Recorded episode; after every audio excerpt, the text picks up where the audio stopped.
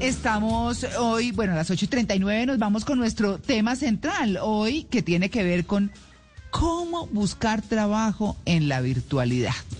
Pues obviamente uno eh, antiguamente se enteraba por el voz a voz, por avisos en el periódico, que siguen saliendo, pero siguen saliendo avisos virtuales. O sea, la cosa es muy distinta, ¿no? O bastante distinta. Eh, así que, bueno, pues vamos a hablar de cómo buscar trabajo en la, virtualidad, en la virtualidad con Natalia Godoy, es consultora en talento humano, tiene experiencia de más de 20 años en gerenciamiento e implementación de proyectos organizacionales en atracción, selección y desarrollo de talento. Así que saludamos a Natalia con los muy buenos días. ¿Cómo buscar trabajo en la virtualidad? Hola María Clara, buenos días. Gracias por esta invitación. Un feliz año para ustedes. La verdad me he divertido mucho con el programa y sí ha sido un déjà vu oír esta música que han tenido ustedes hoy toda la mañana. Le encargo el botico de todas maneras. Bueno, claro que sí, sí, sí. Daniela Romo me movió por allá las fibras y más ahora que dices que después de 20 años de experiencia, bueno, sí, ya, ya, ya he transitado. En todo este proceso de cambios, justamente, y nos ha, nos ha puesto a movilizarnos a todos, no solamente a los candidatos y a quienes están buscando eh, una oportunidad laboral, sino también a las empresas y a todos los que de una u otra forma ha sido un desafío muy grande la atracción de talento. Entonces, sí, esto yo justamente quería contarles que, que desde el 2000 esto ha venido cambiando, ya esas hojas de vida o esas formas que uno tenía que ir y dejar en un sitio físicamente, pues esto se ha movido y esto se ha cambiado de una manera muy diferente. Eh, bien, eh, todo este tema de la pandemia sí nos movilizó de una manera en la que, bueno, si no hay trabajo adicionalmente, ¿cómo busco la mejor manera de, encontrarlo? Entonces sí, definitivamente el estilo en los hábitos de vida también nos cambió y también nos dimos cuenta que finalmente, pues sí, yo puedo empezar a buscar mi trabajo, eh, pero ya no tengo que ir a un sitio presencialmente a buscar la opción. Entonces, sí hay que estar muy activos en redes, hay que empezar a generar perfiles en tantas plataformas formales y oficiales, obviamente, eh, que también es bueno que las personas siempre estén muy, muy cuidando, ¿no? Cuidando mucho que realmente sea algo serio, formal. Eh, y que esté avalado también, pues, por, en Colombia particularmente, por ejemplo, el Servicio Público de Empleo para cargos operativos y demás, genera estas opciones, pero ya a nivel profesional o a nivel gerencial también hay otras herramientas de las que podemos ir conversando. Claro, uno diría que con todos estos cambios, de todas maneras, eh, bueno, hay gente que cuando se mete a la página de una empresa, porque todas las empresas en su página web dicen eh, que trabajar aquí, o bueno, les tienen distintos títulos, eh, y uno mete la hoja de vida, la gente mete la hoja de vida. Y entonces dice uno, ¿y será que pasa lo mismo que antes, que uno llevaba la hoja de vida físicamente y todo, y quedan entre los cajones, ahí queda como en, eh, en internet, ahí como metida, ¿no? ¿No, pasará como lo mismo? Bueno, mira, lo que pasa es que también estos motores de búsqueda o estos, digamos, estas opciones hacen que las personas también tengan un foco y sean como muy em, concentrados en lo a dónde quieren apuntar su proceso de búsqueda, porque hay personas que dicen, no, estoy buscando empleo y ya tapicé Bogotá con hojas de vida, ya le mandé a todo el mundo y lo que tiene que pensar mucho la persona es la estrategia específica de búsqueda, cuál es su perfil profesional, cuáles son sus habilidades y sus competencias y a qué le quiere apuntar. Porque cuando empezamos a apuntar a, no sé, una oferta laboral, eh, están buscando un contador, voy a decir cualquier cosa, pero un contador, pero, ah, yo soy contador con 10 años de experiencia y los perfiles de la búsqueda dicen, buscamos contador entre dos o tres años de experiencia, pues ya se sale del rango de lo que se está buscando. Entonces, la primera recomendación sería leer muy bien las ofertas que publican las empresas o que encuentran en los portales o que un amigo le refirió por LinkedIn o por el empleo.com o por el servicio público de empleo, por la red que sea, no importa. Entender, o si yo quiero trabajar en X empresa de financiera o de consumo masivo, pues no solamente es dejar la hoja de vida por dejarla, sino también empezar a identificar exactamente mi perfil a qué cargo va a aplicar. Porque en ese momento sí es cuando la hoja de vida entra a una base de datos y seguramente no va a obtener el resultado. Y es, yo ya mandé la hoja de vida, pero nunca me llamaron. Entonces, esa es una de las formas, ¿no? Focalizarte en lo que tú quieres y en lo que esperas que, pueda pasar. Claro. Natalia, usted hacía mención hace un instante a las redes sociales y qué tan importantes se están convirtiendo eso a la hora, no solo de buscar trabajo, sino a la hora de que le ofrezcan a uno trabajo, porque hay headhunters o buscadores que están entrando a las distintas redes sociales, eh, las más populares e incluso las más profesionales como LinkedIn, y, cómo está influyendo eso en la selección, porque si van a buscar eh, en el Facebook una persona y, lo único que encuentran son fotos de rumba y en estado de alicoramiento, pues muy seguramente no será la imagen, por más profesional que sea y capacitado. Entonces, ¿cómo, cómo, cómo están influyendo las redes sociales y lo que uno publica en esos procesos de selección?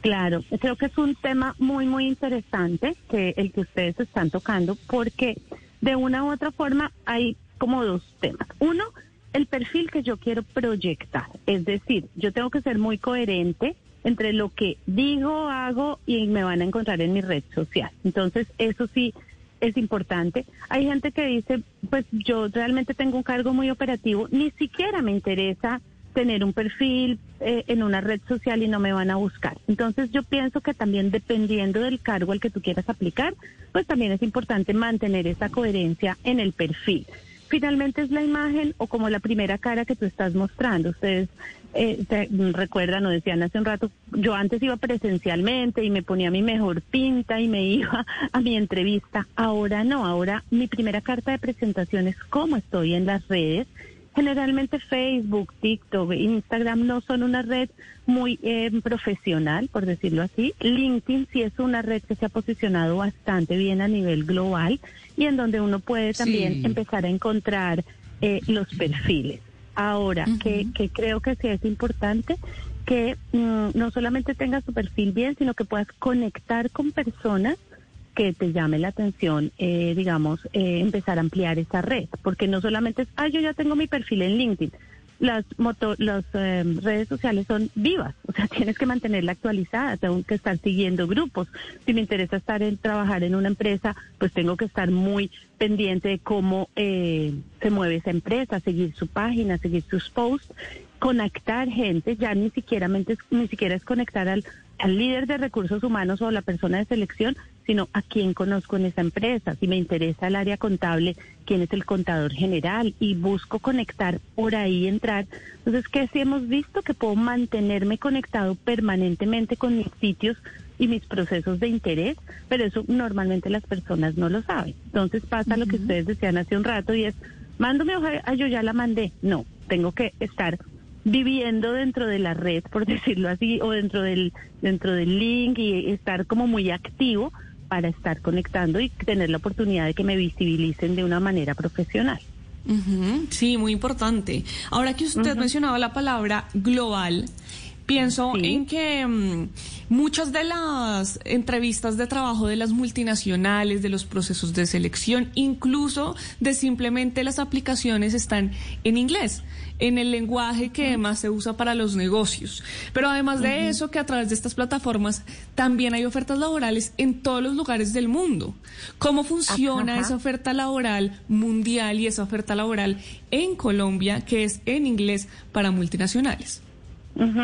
Bueno, creo que te, estás adelantando muy interesante a la conversación en términos también de, de quería comentarles que los procesos de selección también cambiaron porque hay mucha más visibilidad internacional. Entonces, es decir, yo ah, también puedo mirar la opción de buscar una un trabajo fuera. Hoy en día, por ejemplo, los profesionales en carreras como sistemas están siendo ya reclutados y atraídos desde la universidad eh, para ofrecerles trabajo virtual desde Colombia para empresas en el exterior. Entonces, hoy localmente también tenemos un poquito de, dicen hay mucha oferta, pero la demanda está muy corta, por ejemplo, en ciertas carreras o en ciertos perfiles, porque ya los están visualizando porque están en la red y sabemos que los ingenieros de sistemas colombianos son excelentes, entonces ya los cogen, digamos, muy chiquitos desde la universidad y les generan empleo. Entonces ya están trabajando para empresas afuera. ese es un punto. Y el otro punto es, pues, como tú tienes amplia red de contactos, tú puedes, por esta virtualidad y por esta oportunidad de trabajar de manera híbrida, buscar un empleo afuera. Entonces hay muchos sitios, hay sitios que ofrecen oportunidades laborales, voluntariados, sobre todo para los jóvenes que puedan ir haciendo su hoja de vida o que puedan ir construyendo su, su perfil profesional con trabajos virtuales desde Colombia. Eh, también todo este tema de eh, para hay una nueva modalidad que es el Open Talent Economy y es que yo puedo ser freelance desde cualquier país del mundo buscando oportunidades. Entonces puedo ser un diseñador gráfico en Colombia, pero Australia está buscando una oportunidad. Tocaste un tema súper importante y es el manejo de otro idioma. Creo que esa sí es una recomendación clave porque sí el tema de eh, manejar otro idioma es importante las páginas normalmente dejan convertirse a español. Entonces a veces entran y dicen, ay, no, eso está todo en inglés y desisten muy rápidamente de la opción. Entonces hay que eh, también ser un poquito intuitivos en poder sacar, eh, mirar, hay muchos motores que también permiten traducto, traducir la oferta, aplicar. Entonces, no se limiten mucho por el manejo del inglés, es lo que yo les diría, sino busquen opciones alternativas de traducir y de buscar y de aplicar y bueno, ponerse a reforzar el manejo del idioma, que es lo más importante. Natalia, dentro de esto, dentro de la experiencia que usted tiene, durante estos 20 años en el, el tema del talento humano, ¿cuáles son los errores que comete la gente que usted dice es típico y uno como no sabe de eso, va y los comete? Que es chicanear en la hoja de vida o tratar de tramar o hacer la, la, típica respuesta que usted dice, ay, son de cajón, porque no se inventa una excusa distinta? ¿Cuáles son los errores que uno comete y que tiene que evitar, Natalia? Bueno, básicamente eh, hay varios. Y hay varios que muchas veces uno piensa que es que yo soy así y no voy a tener que cambiar y pues que me conozcan tal cual soy. Y ahorita en la virtualidad, mm. pues todos hemos entrado a la casa de todos. o sea, todos, a mí me han pasado unas anécdotas divertidísimas donde hay un, una persona en entrevista conmigo y entra la tía o la abuelita con el almuerzo y se lo pone, el café, el que se atraviesa, el que se le cae el cuadro en la cabeza detrás, el que entra el niño y ya los hijos chiquitos entran mucho a los, a las reuniones, incluso a las mismas entrevistas. Me ha pasado, una vez me pasó con un gerente corporativo estaba muy eh, él en su estudio, en su apartamento, y entró la hija chiquitita con un dibujo a ponérselo como un sticker que para que le fuera bien en la entrevista conmigo. Se la puso en la, en la solapa de la camisa. No, yo casi me muero. Pues me pareció muy lindo, pero pues son es, es el tema en el que también nos tenemos que relajar. O sea, y contrató a la hija, me imagino que contrató a la hija, no contrató a la hija. me fue muy bien con el papá también y de verdad fue un muy buen candidato. Pero, pero lo que les quiero decir es, él se puso muy nervioso, se preocupó y creo que también hay que tenerlo de una manera pues relajada.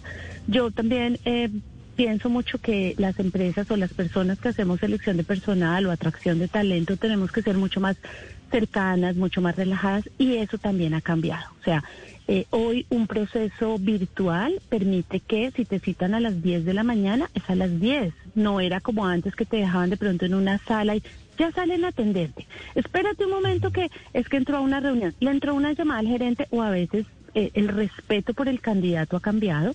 ¿Por qué? Porque también todos nosotros los que hacemos atracción de talento manejamos una marca empleador, una un, desde el mismo momento, desde el contacto, de cómo es el proceso, eso habla mucho también de la compañía en la cual ustedes, pues las personas estén aplicando.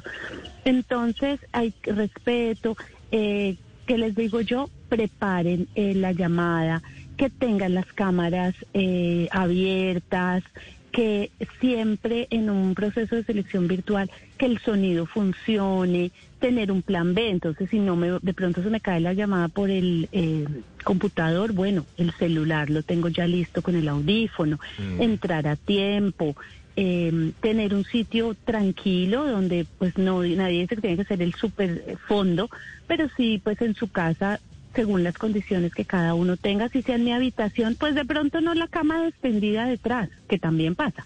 Son cosas como de simple lógica de que si alguien va a entrar a mi casa, un invitado, pues uno trata de tenerla bien. Hay también algunas plataformas que permiten tener fondos virtuales. Entonces hay un fondo que uno puede usar, no sé, mientras si quiere que algo no se evidencie en la parte pues del fondo, pues preparen un fondo, eh, la forma de cómo yo voy a hablar, eh, cómo voy a estar organizado pues para el proceso. También es importante el, el, impacto personal, la forma como me voy a comunicar, si voy a usar audífonos o no. Este tipo de cosas hay que cuidarlas dentro de la entrevista. Muy bien, Natalia. Y avisar en la casa que voy a estar 10 minutos o 15 Sí. ocupados. Sí, apaguen la licuadora, por favor. Que alguien, se encargue, que alguien se encargue del perro, por favor, que alguien se encargue Sí. del perro. Exacto. El Natalia, perro eh, llorando, los primitos gritando, etcétera. Ujú. Natalia, ¿qué Sí, pasó eso no, con- pero de pronto sí un latido es que, pues, pues es que... Sí, Sí, no claro. pasa sé, nada. Digo yo que hay No cosas pasa que... nada. Oye, la mazamorra, la sí. mazamorra, mazamorra, mazamorra. Ha pasado, pasa, pasa, Sí, pasa, claro. pasa mucho. Eh, sí, hay muchas anécdotas de amigos y de gente que, que me dice, mira, yo trabajo con Alemania y pasaba el que ofrecía cosas y decían, ¿usted dónde vive? O sea, los de Alemania decían, ¿quién es el que grita afuera y qué es lo que gritan? Entonces, ese tipo de cosas ¿Cómo, son cómo se dice. ¿Cómo se dice mazamorra en alemán, por ejemplo? Es un-. No, Exactamente. Oiga, Natalia, ¿qué pasó, ¿qué pasó, Natalia, con esa parte intuitiva de parte de quien contrataba? Ese face to face, ese cara a cara que permitía de pronto ver a los ojos de- del candidato cosas. No, este me está echando mentiras, no, este sí está diciendo la verdad, no, este anoche le pegó una, una borrachera. ¿Qué pasa con eso en, en lo, en lo virtual? ¿Hay alguna forma de descubrir lo, lo intuitivo o cómo se maneja? Mira, yo te voy a decir que con la virtualidad, la, ca- la cámara y bueno, todo se permite, como digamos, de una forma. Es, el tema de la experiencia es supremamente importante, ¿no? Y el tema de la- el tipo de preguntas con las que tú puedas traer las evidencias de lo que quieres verificar de una persona.